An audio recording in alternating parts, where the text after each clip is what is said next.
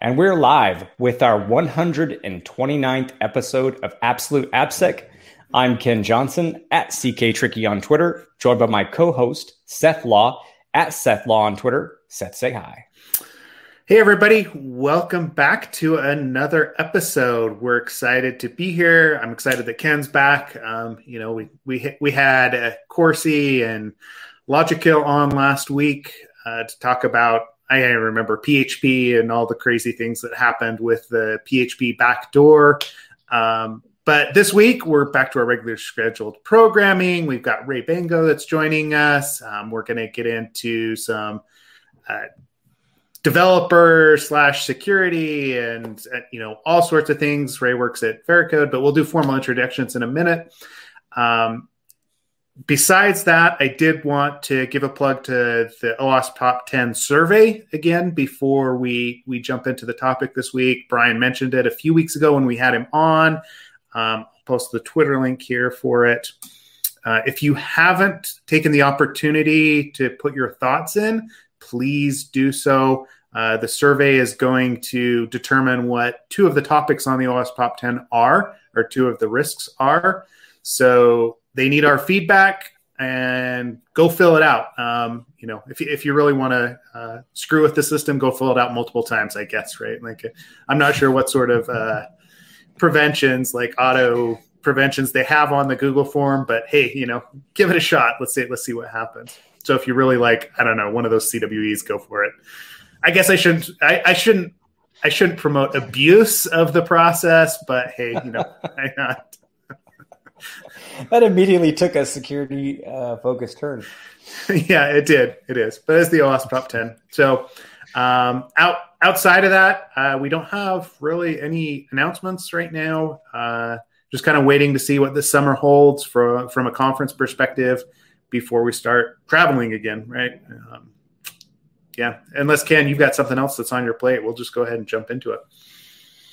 No, I think uh, you've captured it uh, captured it perfectly. So uh, yeah. Um, do you want to introduce Ray or should I? I mean, go for it. You. Go for it. Well, I mean, uh, you know, obviously, Ray, you, have been quite an active uh, uh, speaker, a public face, um, done, have done a lot of evangelism. Um, you're currently at Veracode. Uh, I was happy because you are connected to Dave Ferguson, who has been on the podcast and is like one of Seth and I's we've been friends for I don't know, 12 years, something like that. So wow. maybe 11, something like that. So uh, yeah, it's just it's exciting to have you on. It's exciting to hear your perspective. I know we're gonna we're gonna get into it, but um, yeah, if you uh, if you want to just to start out, want to say hi and maybe tell uh, everyone a little bit about yourself. Yeah, I was very I was very happy when Dave uh, um, you know introduced me to you all, and and the fact that you gave me a shot to to come on your show was great. So I appreciate that as well. And um, so yeah, I, my name is Ray Bango. Uh, that's with an E. I want to make sure because everybody always spells it as an A, and it's because it's short for Reynaldo actually. So. Um, and of course, the last name is the unique last name, B A N G O. Yeah, I've heard all the jokes already. So, you know, um, but you know, I, I, yeah, I've been in this industry for for quite a bit of time. I think I'm going on 31 years now, and uh, just recently transitioned. I, I like to say recently, even though it's been three three years, I guess, since I transitioned into the security space.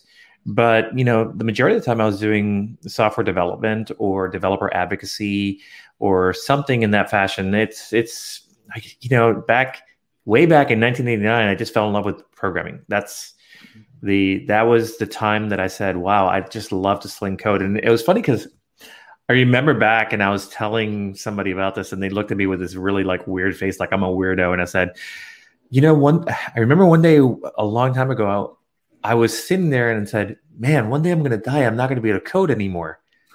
And they looked at me kind of like how you're looking at me right now, like, "Okay, yeah, you're weird," you know, but. Uh, that's how much I loved coding, and and you know, it's uh, and and to an extent, that's how I feel about security now, and that's one of the reasons I'm happy to be in security. It's reinvigorated my my love for technology, um, even though it's a weird dichotomy because te- the technology that I'm dealing with, I have to try to protect it in some fashion. But ultimately, it's it's this new thing that I'm exploring and I'm tinkering with so many different facets of it. And so it was interesting that when I jumped into security, everybody thought I was immediately going to go into the AppSec world. Oh, I'd been a developer for so long, I'll go into AppSec. And I said, no, no, no, no, no. I want to explore everything. And so I've been exploring a bunch of stuff. Veracode is, um, you know, I I got to meet Chris Wysopal uh, at uh, when did I meet him first? I met him when I was at Microsoft. Uh, I spent ten years at Microsoft, and I got a chance to meet Chris um, just more because of business dealings. Veracode wanted to partner more closely with Microsoft, and I was more on the uh, DevOps and DevSecOps stuff. And so that's how we kind of met, and we stayed in contact. I got to meet him in person at Black Hat. He signed my uh, my Cult of the Dead Cow book. Let me pull it up. There it is. Oh, and, nice. yeah, wait, wait. And and officially signed by him, Deth Veggie, uh, DilDog, and Joseph Menn, the author of the book. And so, you know, I kind of fanboyed on Chris a little bit, and uh, we stayed in touch. And then, you know, eventually they they really wanted to make some uh, some stronger uh, inroads with the developer community. I had that background, and um, I had the, the, background as well in developer advocacy and developer relations, and so it kind of worked out. So now I'm at Veracode, trying to build um, build more awareness about secure coding principles, uh, get developers more in touch with secure practices, and uh, and then of course try to bring Veracode into that conversation because I think it's a critical it's a critical uh, conversation to have with things like the PHP uh, issue that we saw yeah. and SolarWinds and the Microsoft Exchange stuff. And then even back several years ago with the Equifax breach, all those were in some fashion software related. So that's where I'm hopefully I can help with that. Yeah, that's that that that's great. And I do want to dig into a little bit of the development background because I, I, I mean, you're coming new into the security space. I mean, mm-hmm. new, you know, the last couple of years. Um, that you've got a, quite an extensive history on that side of things working for Microsoft and it looks like you were you know you were doing jQuery for a while which is you know one of the underpinnings right anybody that's doing any Ajax or any any JavaScript coding within the last couple of years mm-hmm. has obviously used jQuery like you know how did that how did your early career start? How did you get involved with some of those projects? And then we'll talk about the transition to security because that's really interesting as well especially yeah. at the age right? Like you know where you've already you already are an established developer. Making that transi- transition is not something that i see a lot of well i see people do but not as many you know once they are established so so anyway, so let's start with your early like career, like especially the jQuery stuff. That just was super interesting to me.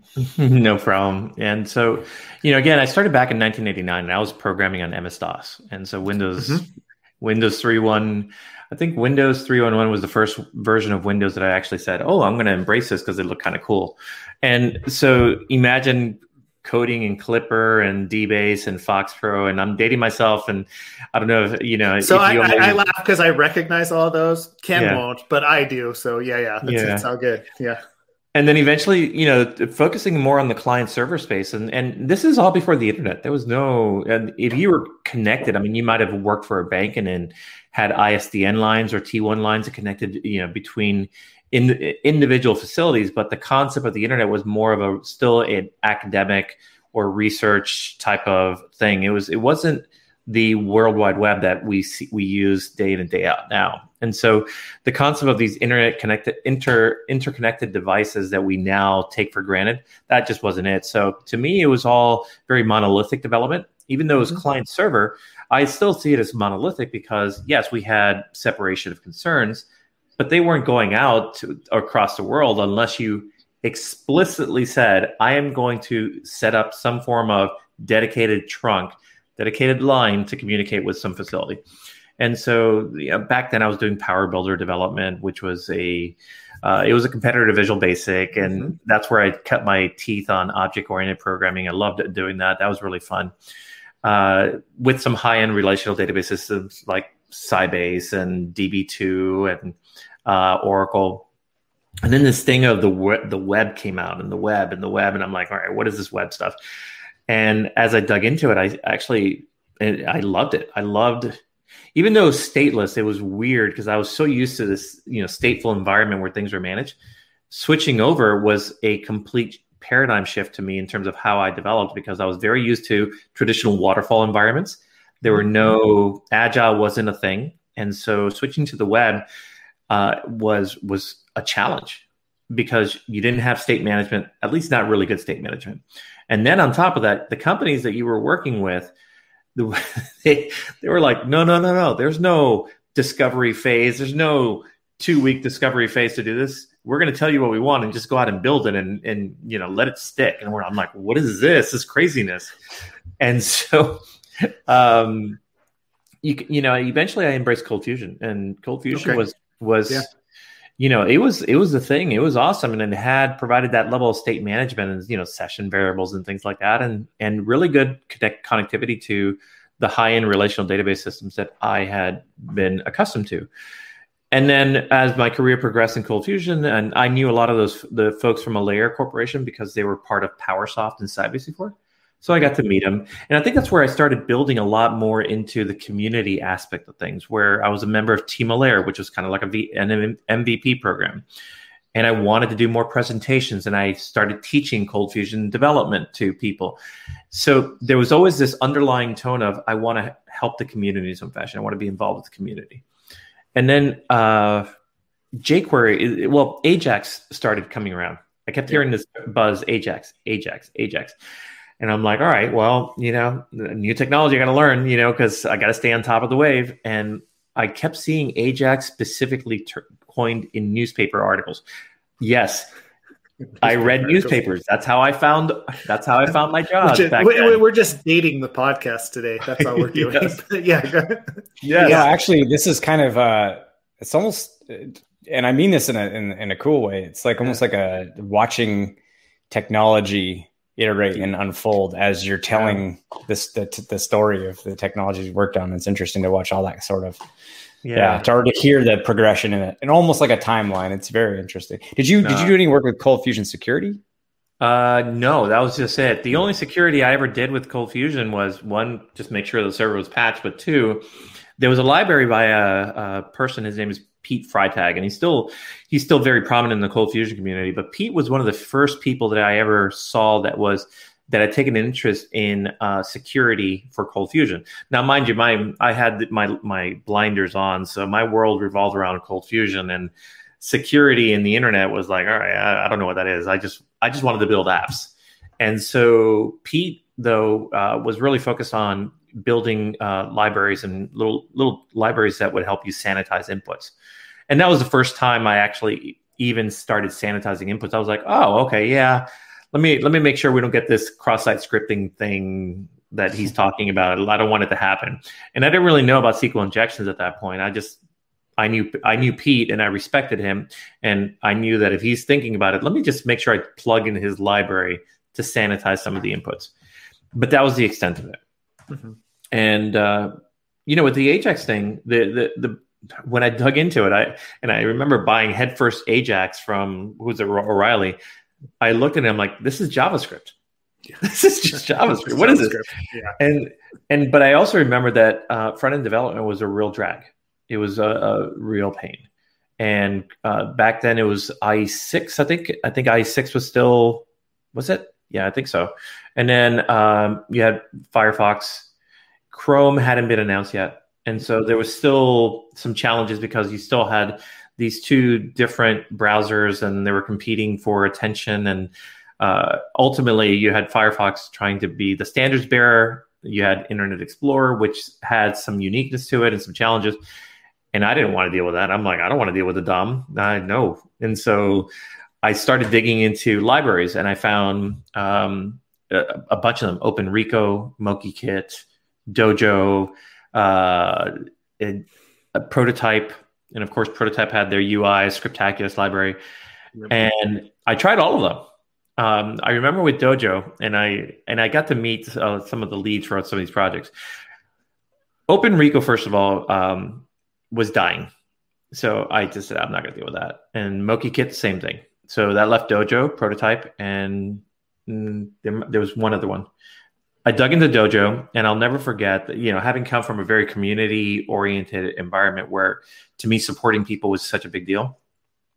Hearing somebody say, listen, if you want to learn about the, the, the tool, go read the source code. I'm like, I don't have time. I, what? I don't have time for that. I'm not going to read through all the source code when there should be at least some kind of API documentation and some kind of you know uh, outline of what the methods are in the library to use it. And so no, I said no, no, that's I don't have time for that. And then I dug into prototype a little bit, and prototype was okay, but prototype was very terse, and there was something about it that just didn't I didn't gel with. I couldn't do it. And then this little known library jQuery was out. Oh, and then of course MooFX. This was before MooTools, by the way. MooFX. Okay. Um, jQuery was there, and I started. I kind of gravitated to jQuery. I remember sending a message out to John Resig, and he replied, and he mm-hmm. solved he solved the problem. And so that just from there, I just fell in love with jQuery and really got entrenched in the community.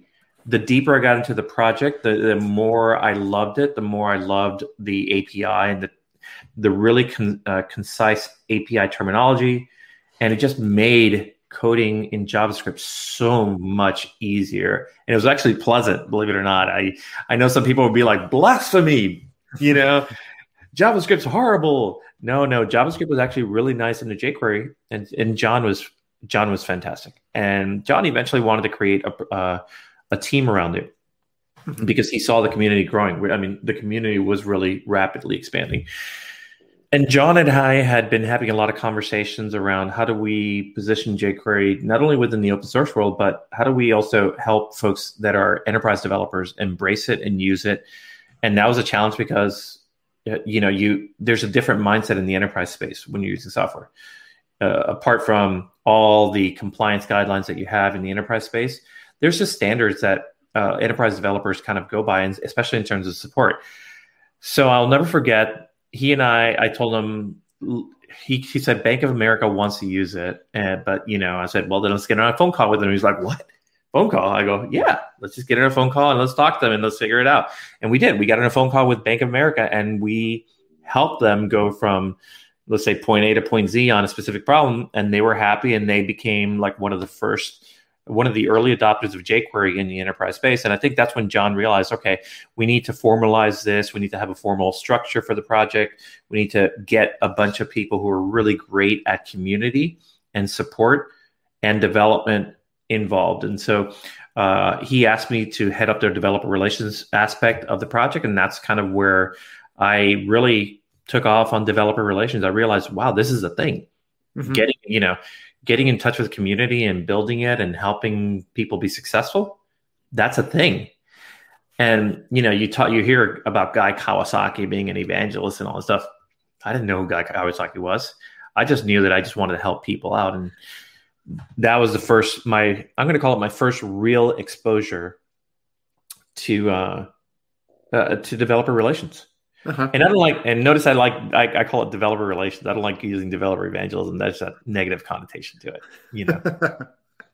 so yeah, I, I mean, it, it's interesting, kind of that. Um, well, I mean, your, I mean, your path into the developer relations, but it's also interesting how how much of that plays into developer security relations as well, mm-hmm. right? Ken and I have talked about this time and time again as like application coming from application security, right? Like I did development, but it's been 20 years, right? Since I've really, you know, slung code, just code for a living. Mm-hmm. And um like how much of our our jobs is dependent on building a relationship with the developer so they trust us when we come up and we're like, hey, we found this crazy thing, right? Like I, yeah. I you know, I'm not going to tell you how to solve it, but I want to work with you to solve it, right? Like the the the whole antagonism between security and development has just been a, a monkey on security's back for so many years because of how I, I just how they've been beat over the head with security, right? Like I, I get it from a developer perspective. Someone walking into my cubicle I'm in the middle of trying to build a feature and they say, no, no, guess what? For the next three months, I need you to go back through all of your old code and put in a validation library. And you're like, okay, but then I'm going to get fired because I didn't build my new feature, right? Like this, this whole antagonism that exists there is a, is a hard, hard thing to, to overcome. And I mean, it sounds like it's very similar to hey, building out a new API. You've got jQuery, people want to use it. You've got to introduce them to it some way in a way or in a way that's palatable to them, right? Um, yeah, yeah. you hit it. You hit it around the head, and there is there's always going to be this tension. I don't uh-huh. I don't think you can ever get rid of it, and and it's because you have competing uh, competing needs, and so one of the things as a developer, I I I, I always say this that I I was never one that looked at security as like a first class citizen. I just didn't. Uh-huh. Um, my focus was on building apps. I had a business requirement. I had a timeline, and I needed to get it out the door. And I think that's a very common scenario for a lot of development teams. Yeah. And so security isn't their their first priority. And then you have the the security team. And and you know, I I'm fortunate now that I'm on the other side. I'm on the security side now. So I'm seeing their pain points and having spoken to so many folks in the security industry and seeing the the I'm going to call it the pain and suffering they've had to go through uh, in locking down not only the network side of things, their network infrastructure, the IoT aspects of it. I mean, I'm not even taking into consideration ICS and SCADA stuff. I mean, that's a whole different world there. But then you you know you have this whole new endpoint now where threat actors are seriously considering how do we how do we break into systems that are becoming much more resilient on the infrastructure side and uh, one of the things that i having worked at Microsoft, I was very fortunate in the sense that I got to see the evolution of cloud resiliency.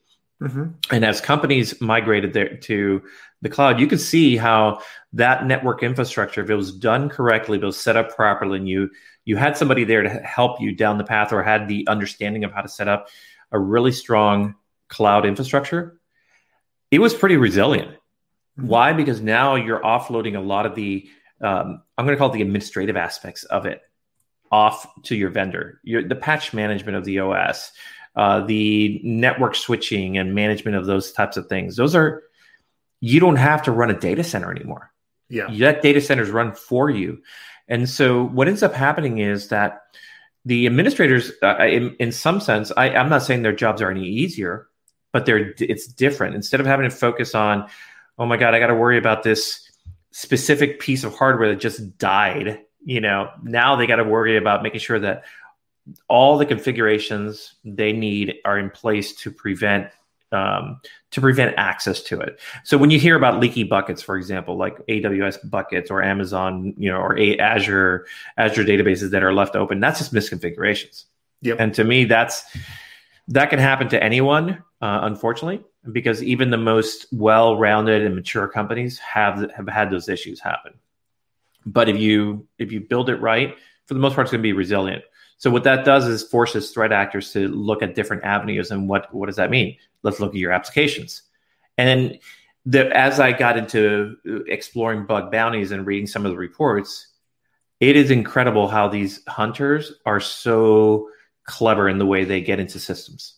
I mean, you look at some of the things they do, they're they're really pushing the limits. And if they're doing it, that means that other threat actors are more than capable of doing that. And that's where the applications become that new attack vector that needs to be protected.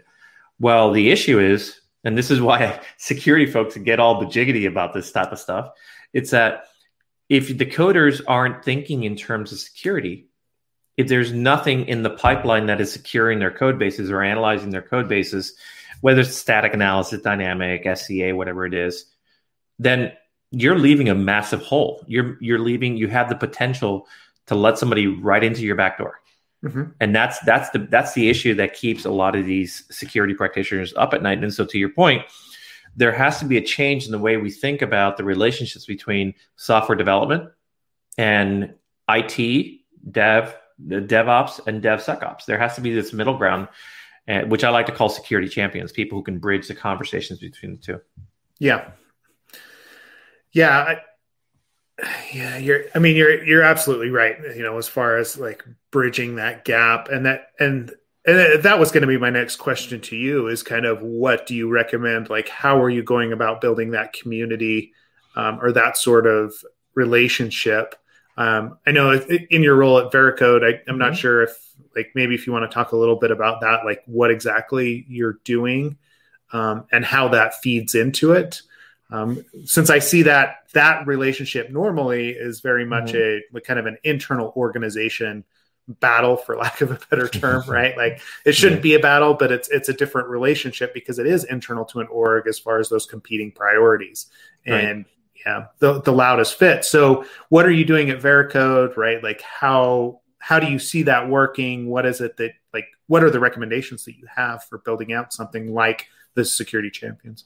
That's a great question. And so, you know, my being so new to Veracode, the first thing I'm trying to do is get my head around this this massive scope of products that we have and and they're world class products and so uh, but part of that part of my role and this is really important to me when i joined veracode was i wanted to make sure that i i was able to solve developer problems first it's Mhm. less about for example positioning veracode products it is about solving developer problems and that's my that's always been my core focus. No matter which company i've been in and whatever role i've been in i try to lead with more with solving the problem versus selling a product because it's if the product doesn't fit what's the point of having that conversation? And not only that developers are smart. You're leading with a product they will never ever listen to you. And Yeah. so my goal ultimately is to solve developer problems. And i'm i guess i'm in a i'm in an enviable position in that sense you know i don't i don't i don't have a sales quota. I don't have to worry about that. I just go and I, I like to call it shaking hands and kissing babies. I like to go out there and talk to developers and see what's important to them. Now in this in this covid world unfortunately uh, a lot of that shaking hands and kissing babies has kind of been limited. So uh, i'm i'm ramping up right now on getting uh, getting more exposure with virtually. Like this podcast is a great example of that. Yeah. uh, I think in terms of bridging that security gap that we were just talking about, one of the things that I, I, I feel is that you need to identify people who have the who have the ability to speak on both sides, to speak from both lenses if possible. So either you're going to identify somebody who already has a passion for both development and security, and that's possible. It's harder. It's not an easy thing. Um, but you can certainly find those folks who naturally gravitate to new and exciting areas, and that's you. You two are examples of that. I think I'm an example of that. It's just I I gravitated to a new area. I wanted to explore something different, and I felt like I can be that bridge between uh, two different, two distinct communities. Now, the second uh, the second way of, of really thinking about this is identifying people who might have an interest that you want to kind of educate, get them up to speed, and make an investment in. Now, this requires a company to say, I want to make an investment in security, and I want to make it by getting a couple of people to really um, to get the training they need to be effective in things like the, the secure development lifecycle, uh, to get a training in uh, in some of the security tooling out there, in uh, whether it's an open source fuzzer or whether it's a you know a mature product like like Veracode's you know static analysis tool. Yeah, that's a that's a little sales thing in there, you know. But um, you know, the point is, I think that there are people who can be effective communicators that can understand the the the unique business needs of each individual group, and by getting them the proper training, they can be that bridge in between the development team and the security team. It, it is a training issue more than than anything else. Clearly, you have to have somebody who's conversational. I think I think that's an important aspect. Somebody who can actually understand the business needs and be able to verbalize them in a way that both groups can effectively understand that. But you have to lead with training. I kid, I couldn't go right now. Like if if you had asked me three years ago, hey, can you can you go talk about AppSec to somebody um, on a development team? I'd be like, no, not really. And I definitely couldn't have it with the IT group. Now Yeah. I feel a lot more confident. I'm not, you know, I'm definitely not a 20 year expert, for example. Like you've been around for a long time. There's so many things that you're like, I, I'm, I'm going to have to lean on you sooner or later. I'm going to get a separate set of separate call with you two and, and then learn from you. But the point is that there's things that I can, there's conversations I can have now at a different level that I couldn't have three years ago. Yeah. And I, and then the other part is that I think we need to start looking at educational institutions. One of the things that I'm seeing is that a lot of computer science students are coming into the workforce with no understanding of secure coding at all. And oh yeah, and that's another that's another big issue because this this is that's the new generation of defenders. So, uh, you know, I hopefully I can be around for another twenty years. That'd be great. Will I be around for you know doing this? I don't know. I can't say. But there's a whole new generation right behind me that are they're chomping at the bit to get their hands on you know source code to build really great systems. Wouldn't it be great if we took the time to teach them how to build secure systems? And we're not oh, doing yeah. that. You know, I was talking to Ming Chow, who's in a, a he's a he's a teaching professor at Tufts, and that's one of the the things that he's actually trying to promote within Tufts, teaching his students application security, and he sees the challenges that uh, that academia has because professors don't they don't have the skills to teach that. And it's not a it's not a dig at the professors it's not a dig at the, the institution. It just hasn't been something that's been a priority. And i think there's been this challenge between corporate america and academia to uh, on who is responsible for teaching secure coding principles to the new folks that are coming into the industry. And so if you think about it you have academia, which is hasn't had an incentive at the yet to do that, and then you have corporate America, who sees security and to some extent the software development as cost centers. So yeah. they don't have that incentive to say, "I'm going to invest ten thousand dollars to send you to a SANS course to learn secure coding challenge stuff." Uh, it's that's a, that's a big deal. So how do you well, how do you rationalize that? Yeah, I, I, mean, I was just going to add to that point, right? I mean, Ken and I have both done a whole slew of developer like secure code trading, right? Mm-hmm. And it's always been through the corporate side of things. Yep. And you know, part of that has been if I look at the drivers behind it, um, it's very rarely that the company's like, "Hey, we're going to invest in our people about you know learning how to secure code." It's oh, we have to comply with PCI or mm-hmm. you know, if, you know, all these or FDIC regulations, so we have to train our developers in secure coding. It's it's almost like industry mm-hmm. as a whole is recognizing it, but not necessarily the companies themselves. And I, I mean, we've got Derek who's commenting on our Slack channel as well about like uh, the the whole educational background point that you're bringing up. Because I, I mean I think about it but I you know I got my CS degree so many years ago.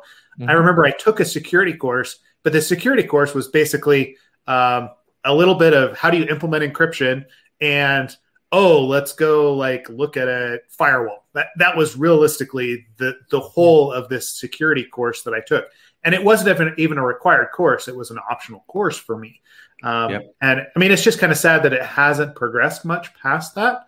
Like, right. there's been so much, or so many attempts in the industry to to reach out to developers, right? But I don't, mm-hmm. I don't know if we're just doing it in the wrong way, right? Like encouraging them to come to DEF CON or to the B-Sides conferences or OWASP or whatever else. Yeah. Um, I mean, Ken, I, I feel at, like I, yeah. No, I was just going to say, like, I, uh, yeah, no, I was just to say, like, I, I think because I, I, was actually just last night having having this thought. Uh, effectively, unless you're you're a professor, as Brian Glass, you know, how many of these professors in academia come from come with the experience of it's not just it's not just like here's some source code review secure code review technique or some dynamic assessment technique or if you're writing code, these are the specific vulnerabilities that you have to be concerned with, or here's what you'll see in this one type of language or framework. It's not just the materials that, you know, organizations like OWASP produce or just individual researchers. It's literally like a combination of taking all of these things and then practically applying them time after time after time against different technology stacks, against different situations it's not something that can be easily obtained in terms of a knowledge base. And then in, that informs your approach and your methodology um, to whether it's writing secure code, reviewing for secure code flaws, whether it's building libraries into applications that that are security centric, all of those things like it to to to basically inform and educate on a on a on an actual like practical um, helpful level, there's there's I feel it's it would be almost impossible for all of these professors to have this background. How could they? They're not. They're not. This isn't their job.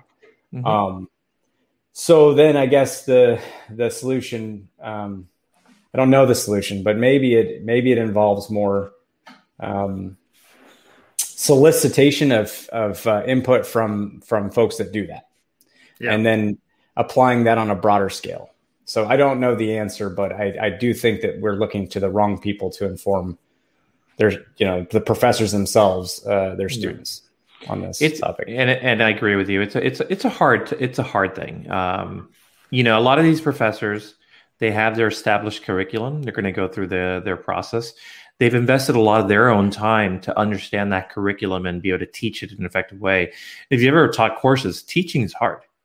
Okay, I I did like I said before, I did training for Allaire, and I had to go through a five day ColdFusion up, you know, getting up to speed to ColdFusion course and teaching that. And those five days were hard.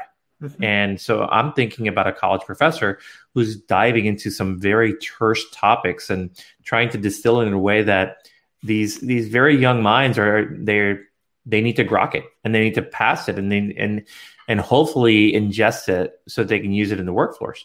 And it's not an easy thing, but that has to be I, I do think there has to be something added to curriculums that complement the ex- existing computer science uh, tracks.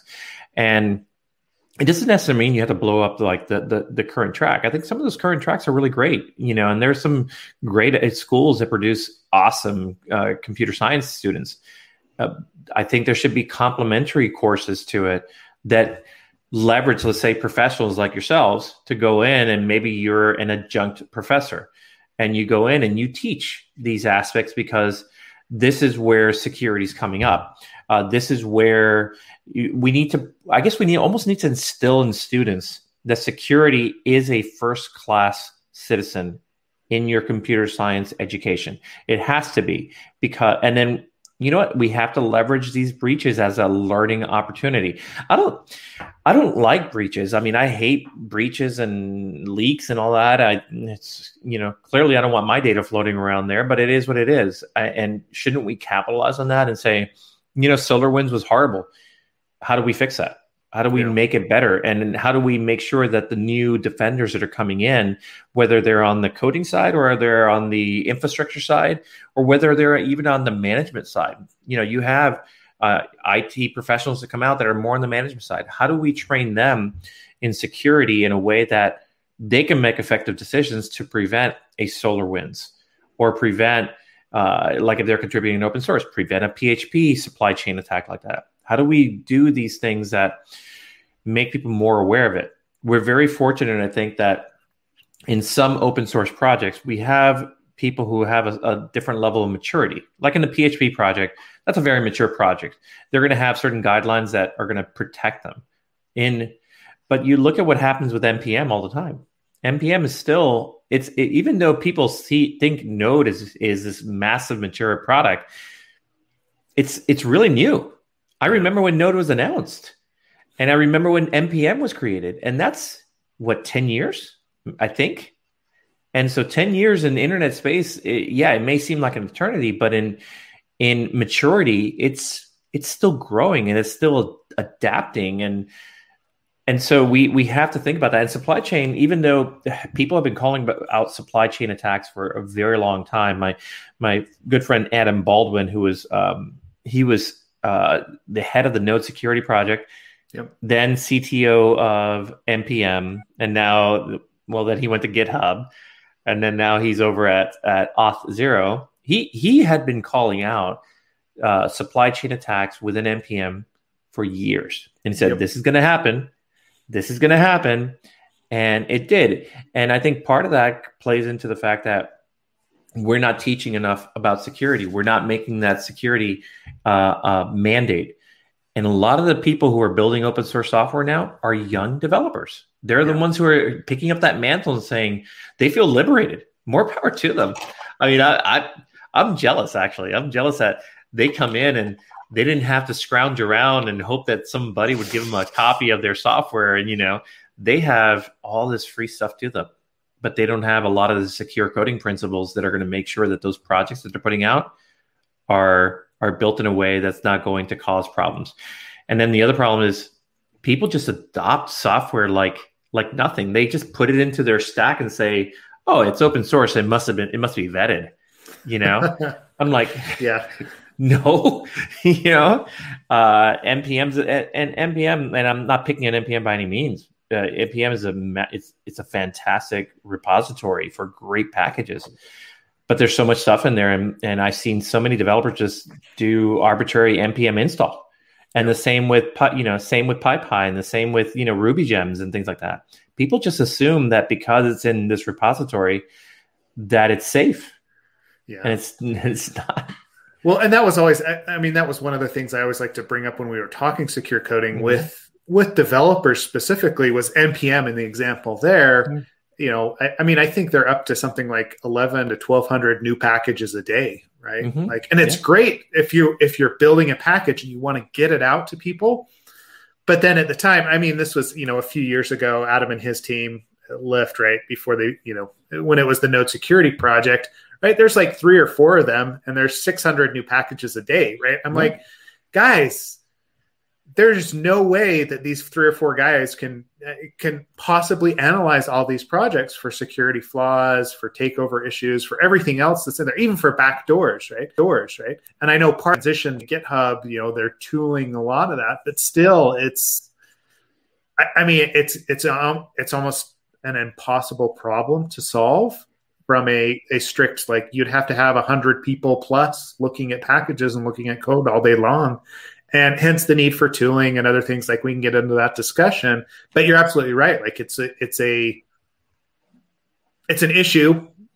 And unless the developers recognize it they're just mm-hmm. going to keep doing what they've always done which is npm install and off off to the races right oh yep. great you know, I need to do a left pad. Is there an npm package for that? Right. What happens right. when that package just disappears? Oh crap! Half the internet just went down. Right. That yeah. that kind of thing is is is going to become more and more prevalent without yep. some sort of education. So yeah.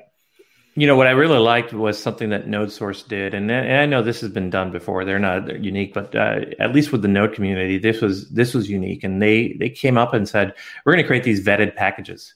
And then you can depend on that. And that was really important because I they this was a reputable company saying we're going to make the investment in, in analyzing the code bases of these really top tier packages that everybody's dependent on.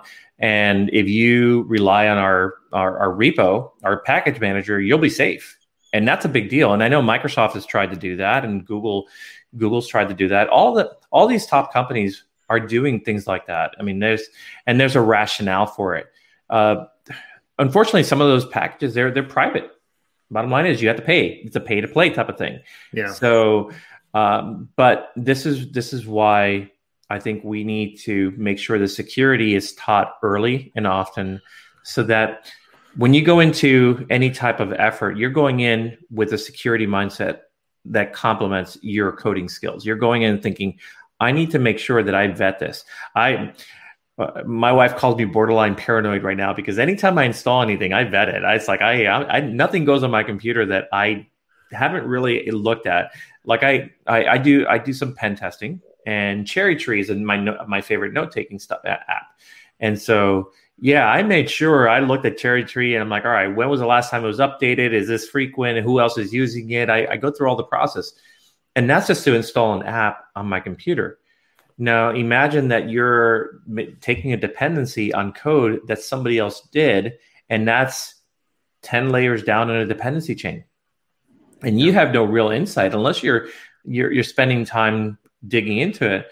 You need to have something like a software composition analysis tool that's going to dig in there and analyze your dependencies and and try to check for those common vulnerabilities that that at least you can tackle in some fashion and uh, I just don't see that happening often. So hopefully now that I'm digging deeper into this, I'm getting more in tune with the AppSec world. I'm getting more in tune with the tool chains and how they apply to the CI/CD pipelines and the impact on workflow it has with for developers.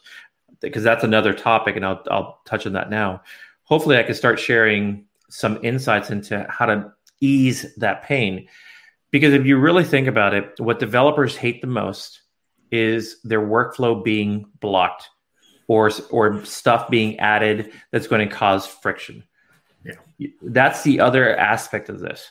Nobody likes friction. If you're, you know, if you're focused on on building something and something is blocking you for no real good reason, that's where the pain starts come in. Starts to come in. It's either it's adding something to your your CI/CD pipeline that is that is hard to do, or it's slowing down the process, or it's not giving you the results that you want. And that's those are common things that I I've heard in the industry where developers feel like sometimes security acts as a bit of this blocker to progress, at least progress in their their eyes. And we need to figure out how do we streamline that so that security is not viewed as a as a blocker. It's viewed as a normal part of the, the development process, and it should be. I mean, we think about that in almost every other aspect of our life. It's like I, you know, hey Ken, will you will you give me the password to your bank account right now, and you know your 2FA login at the same, you know, probably sure. not, right? you know, you think of that as you know your your day to day.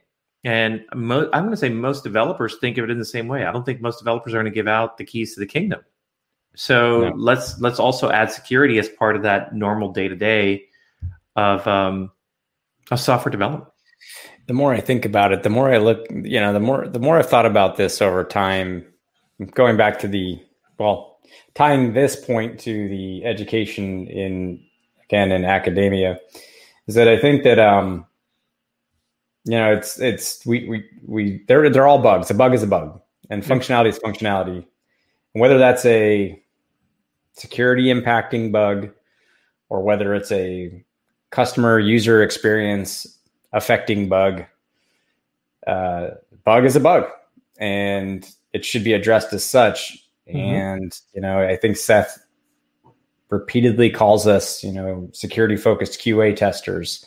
And I think that's an accurate way to look at it. And if we treated it, you know, as such, perhaps there would be less of like a, um, you know, security silo, you know, functional silo, mm-hmm. uh, user experience and UI, kind of the, the, the A/B testing, the prettiness of it all. Yeah, you know, that's its own silo. If, if we just sort of just all treated it the same as like it's it's about quality software. Period.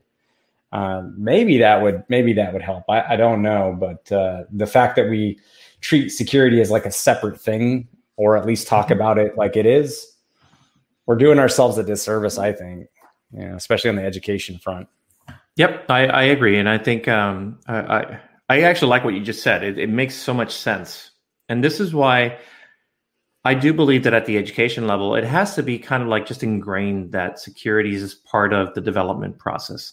It's not an afterthought. It's not, you know, it's not something that oh, I'm going to take it as an elective course. No, it should just be part of graduating. It, you you should. I remember back when I was in college, and I there were some elective courses that I'm like, why do I have to take this? Or it wasn't even elective; it was a required course. It's like, why do I have to take another course in English? I took all these courses in English all the way up to this point. Why do I have to take another one? And it's just a required course to can to, to pass and to get your your degree. And so, why can't security be that? I think it should just be part of it. And if it's never used, okay, but at least you've instilled some of the core concepts of security into the processes that these these folks, these computer science graduates, will use going forward. And one day somebody's going to remember, it's like, oh, I learned that in college because I've done that. I've learned. I was like, oh, I remember that, you know. And we should just make it a normal part of that conversation. Um, but I think the other part is also we need to I think security people also have to understand what the business needs are for developers. That's one of the, the other challenges that I, I've actually seen. There is this very sometimes security people can be very they draw their line in the sand. This is where it is. This is what you have to do. And there's no flexibility, there's no wiggle room. And so uh, it can't be that way. There are business requirements that have to happen in order for for just to have business continuity. And so if we think about breaking the build, are you breaking the build on a really like a pry zero or are you breaking the build on a I don't know, on a pry four because some security person who is really stringent about their view their views of security say that pry four it can't go anywhere. You know, when in reality, what should be breaking the build is a prior zero or prior one. Those are the ones that are going to get you pwned. Well, that means that security folks at that point are being that blocker, that friction. And that's what that causes tensions when somebody has a tight deadline. And you know, I would hope nobody pushes code on a Friday afternoon, but I'm sure plenty of people still do it. Um, imagine it's Friday afternoon and you just want to get going for the weekend, and somebody's blocking you from pushing that code because I don't know, it was a cross-site scripting attack that really wasn't it wasn't that big of a deal and it's like all right somebody can pop an alert but they can't you know there's no cross-site scripting. I mean there's no uh, cross request going on. There's nothing that's going to literally affect an internal system or a consumer of your software. It might be something that happens through a very obscure way of doing it. Does that should that break the build? Should that stop progress? No. What you should be doing is letting them release making sure you note it making sure you you analyze the severity of it and then making sure you do a complete you know f- follow-up scan on your whole entire code base to determine what the net effect is of whatever you just found. You ha- there has to be a there, it's it's the whole balance you know there has to be balances just like in day-to-day life. You have to have balances in situations you know? Yeah.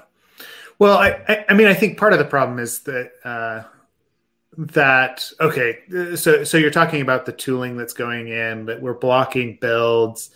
Um, management is always kind of looking for that silver bullet of, hey, if I do X, yeah, then I'm secure, right? Mm-hmm. And so, like the nuance that you're talking about, the understanding of the application. Um, I, I mean, again, you're looking kind of to bring the conversation full circle for that security champion that understands both the development and the security what's going on is able to make that decision um, but that person is you know in most organizations is somewhat of a unicorn right like they yeah. may or may not exist and yeah. number two if they do exist it, it's probably way more expensive than buying a tool and throwing it in to just block the developer builds whenever a, a possible cross-site scripting you know vulnerability is found. So yep. it's that it's that it's kind of these competing priorities that are all going on with how much does it cost the business? Again security is viewed as a cost center or yep. you know it's not viewed as a value add. Um, it, we're not looking at quality as a value add either. We're looking at hey it's preventing me from pushing out code from the development perspective.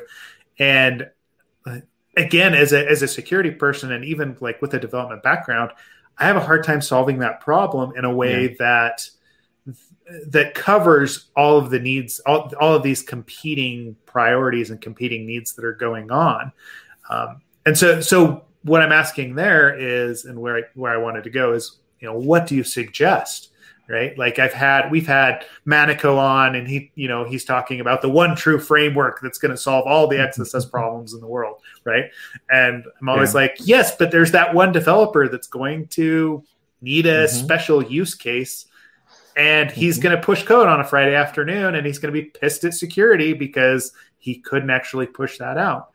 So what do you suggest? How do you, how do you solve that problem? You know, what it, you know, and of course you got to solve all the problems today, right? That's why we ask you on. So go. Yeah. That that's such a hard one, and and you're right. It you know when when you were talking about that, you know what it reminded me of, and I'm dating myself a little bit. Is like when when uh, managers would say no one ever got fired for for picking IBM. Yep. Okay and and it's that saying it's like no one ever got fired for picking microsoft or nobody ever got fired for picking Veracode there you go. No, uh, no one ever got fired for it. exactly. But you know the the premise is that i i i i, I know a lot of people in management uh, people who are focused on the business uh, they, they want that silver bullet. And none of these solutions are silver bullets because ultimately uh, what deploys the systems or what builds the systems are still humans. Mm-hmm. So there's going to be things that are going to get by, and even the most sophisticated systems still lets uh, lets bugs go through because the bottom line is, I mean, Ken, you said it perfectly. A bug is a bug is a bug, and it's that's what they are. They're bugs. And how many? You look at the exploit DB database. How many? How many bugs are in there? Because that's what every one of those vulnerabilities is a bug. And it, it's there's no silver bullet. I don't have a clear answer on how to convince management that this one system is going to cover every scenario and how to balance that conversation between business and security and developers and it, it that's a that's a tough one if i had that answer right now man i, I i'm going to use that for i'd probably be a midget i'd probably be a multi-millionaire right now if i say yeah. if i was able to solve that one right now like, you know i i I'd probably be on an island right now, you know, next to maybe Larry Ellison or uh, Richard Branson or something like that, you know. I'd be waving at you from a from you know my the top of a coconut tree or something like that, you know. Yeah. Well, yeah, and I I mean that's the that, that that's just it, right? Like without yeah. some sort of a program in place, the problems don't get solved, right? And mm-hmm. it's uh I don't know. It, it, it's the fight that we're constantly, you know, yeah, d- dealing with, and um, it is a battle. Yeah, and, I was I was talking. You know, the the the person who took a chance on me at Microsoft, uh, her her name is Ann Johnson, and um, fantastic person, corporate vice president of um, of business development for security, compliance, and identity. And so, one of the one of the things she's an advocate of is diversity in in security, bringing people in with different perspectives and uh, different backgrounds, different cultural backgrounds, different just different viewpoints in general. And that's one of the I think one of the reasons she brought me in was because I came from a developer lens and I just had a totally different view on what security was like. And even to this day, I I listen to some of the, some people who have been around security for a long time and you know, sometimes I take things in and I'm like, oh, that makes sense. And then sometimes I look at it with a skewed eye because I feel like mm, that doesn't seem very applicable nowadays. Yeah. And that's what we need. And I think we need more people like that. And, and it has to be across the board. I don't see it as just like a security problem. We need people with different perspectives from senior leadership to the person that is just hired to uh, from the very first job to, to build the app out and by having these different and unique perspectives, that's the only way that we're going to solve it. it right now, you have a, uh, I'm going to call it um, business technical debt. Chris Eng, our, our, you know, our chief research officer, likes to use the term technical debt, and it's so appropriate. How much technical debt is out there? I mean, I I can only imagine my one of my apps sitting out there, you know, and I'm like, oh God, please kill it or something like that. But it might be working. Um, that's how I feel when it, someone submits an issue to a GitHub project I haven't maintained in forever. It's yes, like, oh, yes, crap. And and so that that debt is there not only on the technical side but on the business side. It's people who um, who have been doing things the same way over and over. And that's one of the, one of the things I loved about Satya when he took over Microsoft was he said we need to embrace growth mindset. We need to start looking at things differently. We need to uh, embrace people for what the value that they bring to this the problem and because that's how we're going to end up solving these very complex solutions and um, i was talking to sam king the ceo of veracode just yesterday actually and we were having a conversation about um, some changes that we that i think internally we need to make and she was like absolutely we need to make these changes because this is this is how we're going to succeed and how we're going to evolve and i said you sound just like satya right now and she goes Absolutely. I love the growth mindset. And she's a big advocate of that. And I think when you start looking at business leaders, business leaders who embrace that growth mindset aspect and start analyzing the business problems with a different lens and bringing in people with different lenses from diverse perspectives, that's how you be, you stay competitive. I, I I'm going to say that you know when I joined Microsoft, that was ten years ago. Uh, for the first five years, I you know it was I, I, it was just running on. I felt like running on uh, what is it? Running on neutral, mm-hmm. or just it was just coasting.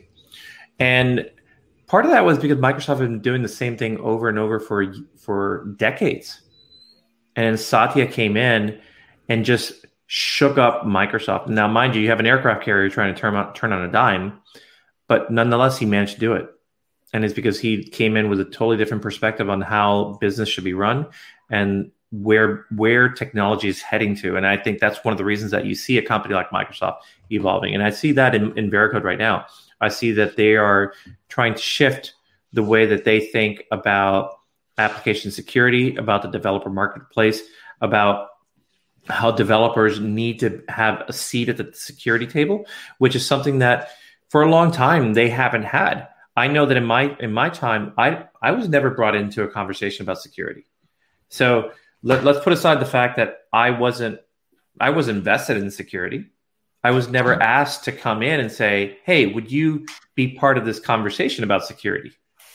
So I, I there's there's that mindset that we also need to think of. I I would I would definitely press security professionals to be proactive.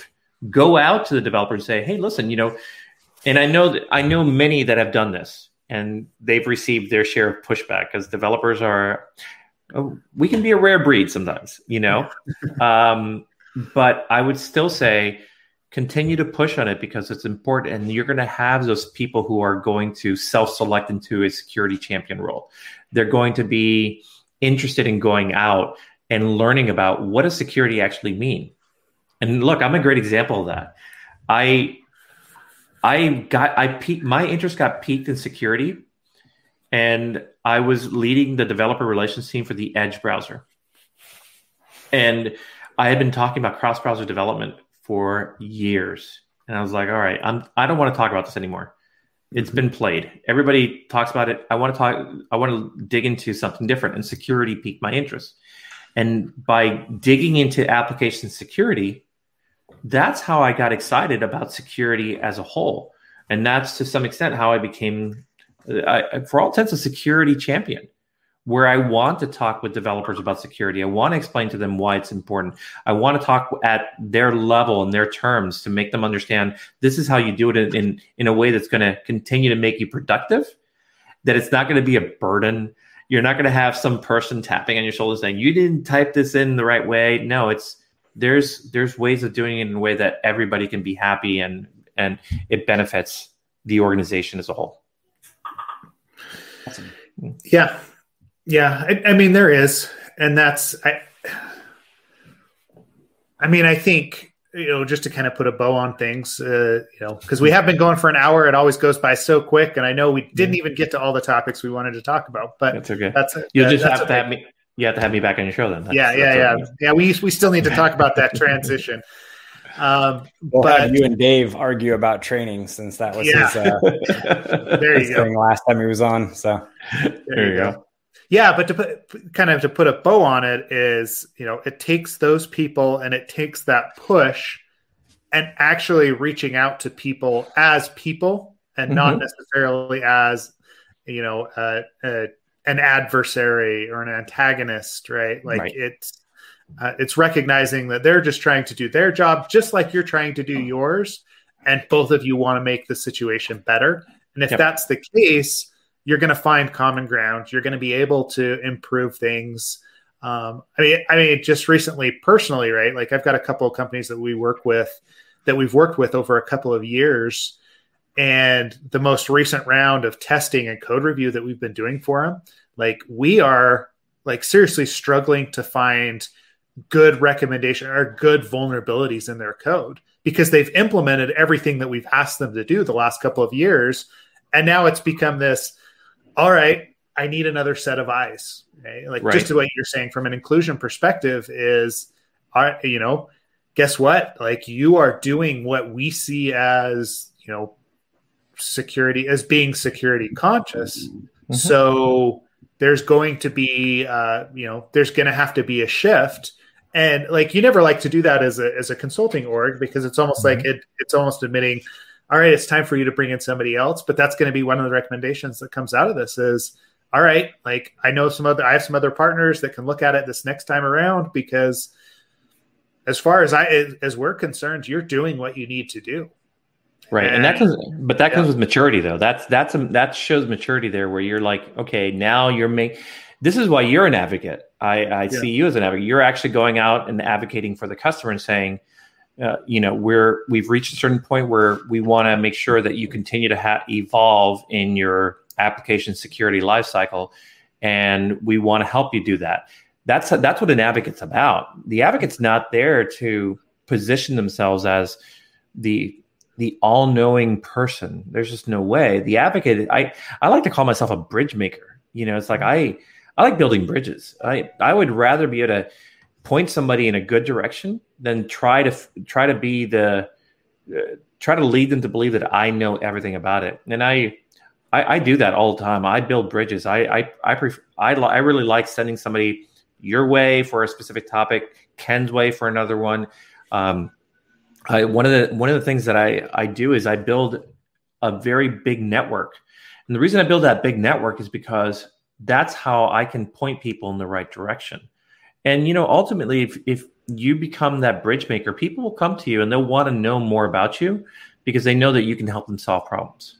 And if I can do that, that's then I've won. I've I've won in that sense professionally because I feel like then I'm I'm doing what I'm supposed to be doing. I'm helping people solve their problems. So you know, I it's a tough challenge. Uh, you know, I I have um, I, I have a new manager, Larry Weber. He's uh he just recently came over from Amazon. I was reporting to our chief marketing officer, Alana Anderson, before, and Alana's you know it's it, Alana wants results right now, and I'm like Alana, give me time. Give me time. Let me build my network here, and then I'm we're gonna we're gonna you know we're gonna help developers get better. But you know, it's just I, I think what the reason that there's this pressing concern and desire to solve these problems is because of some of the things you've mentioned. People people want to build secure software. They want to see it, yep. and there's still this this chasm between security and developers and uh, there's hope that folks can come in and help kind of cross that chasm, build that bridge across it, so that both teams can solve the problem that they're mandated to do, and that there's collaboration and cooperation. It's not co-opetition; it's cooperation. And collaboration is a critical aspect of it. You you have to know each other. You have to get to know the ebbs and flows of each other, and that's the only way to solve it. Yeah, well, and that's what I was going to say. Uh, I think Ken will be back, but um, I, I know we're we're running up against it. But I I like that recommendation. Right, is be a bridge builder. Right, mm-hmm. collaborate with the other side, and things will get better. I, I, mean, we've all seen that happen in our careers.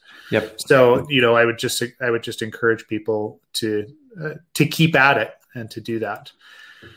Um, good. Well, any any last minute thoughts? Right, it's been a great conversation. I feel like oh, you know we, we haven't solved the world's problems quite yet, but we're getting there. So we'll get there for sure. Yeah. Um, where where can people find you? Um, and yeah, just kind of wrap things up. So. Yeah, the, the easiest way to find me is on Twitter, and uh, you just go to my handle, which is R E Y Bango. So mm-hmm. just my name put together. Uh, I I tend to tweet a lot there about security, and I tweet tweet about all different types of security.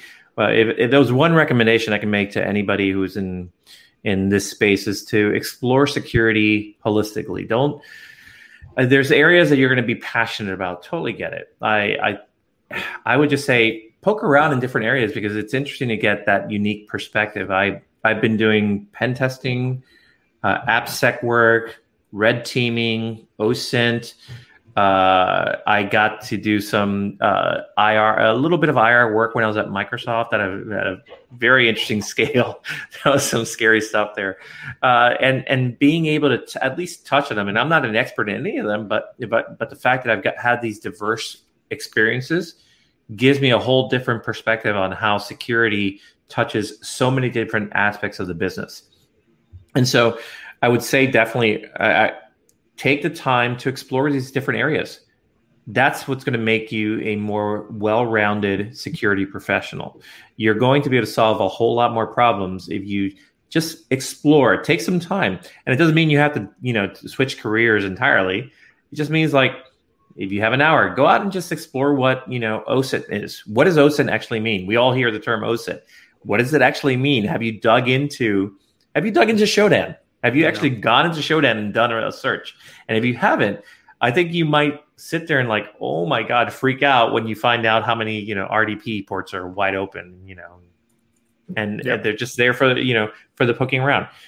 Spend some time doing that, and then yeah, definitely continue with the education aspect. I mean, that's that's one of the things that I continuously do. I do things like uh, Hack the Box and Try Hack Me, and then more recently, I'm doing security labs on Veracode. That's one of the things that we're we're proactively trying to do is help to educate developers through um, through our system called Security Labs. And we recently came out with a community edition, and it has several challenges, including JuiceShop on there. So you don't need to have you know spin up a VM and things like that to do some of the some of the things you might uh, ha- need a VM to do with other other uh, hacking labs. So I definitely say check out Security Labs, see if that see how you feel about that, go through some of the challenges, uh, and we're constantly improving that. And if there's feedback, if there's uh, please send it to me. Send it to just go to Rey Bango and say, hey Rey, I was doing Security Labs and I'd like to see X, Y, and Z. We just had a um, a, a hackathon with a bunch of universities and the you know the UK teams really kicked butt, man. The UK teams, you should have seen Warwick University was they were on fire. So more power to them. I don't know what's going on in the you know over in the UK, but they're they're teaching them really well.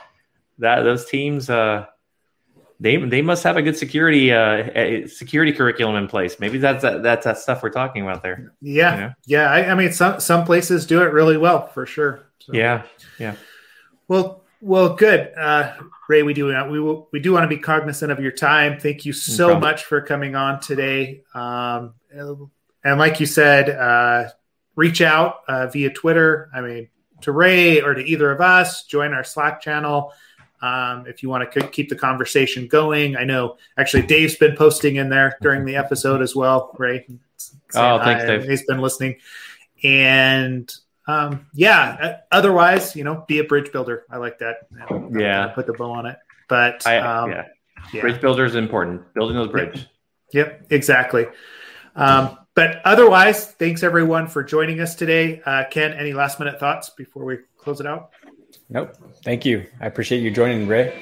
No, thanks for having me. I, I, I really appreciate being on here. I, it's I love I, I, love these conversations because I help uh, it, it, helps to kind of shine a light on on the need for greater education uh, and hopefully we can make some progress. I'm hoping to. I'm hoping I can get out there and uh, help people get better. Yep. Appreciate it. All right. Thanks everybody. We'll see we'll see everybody next week.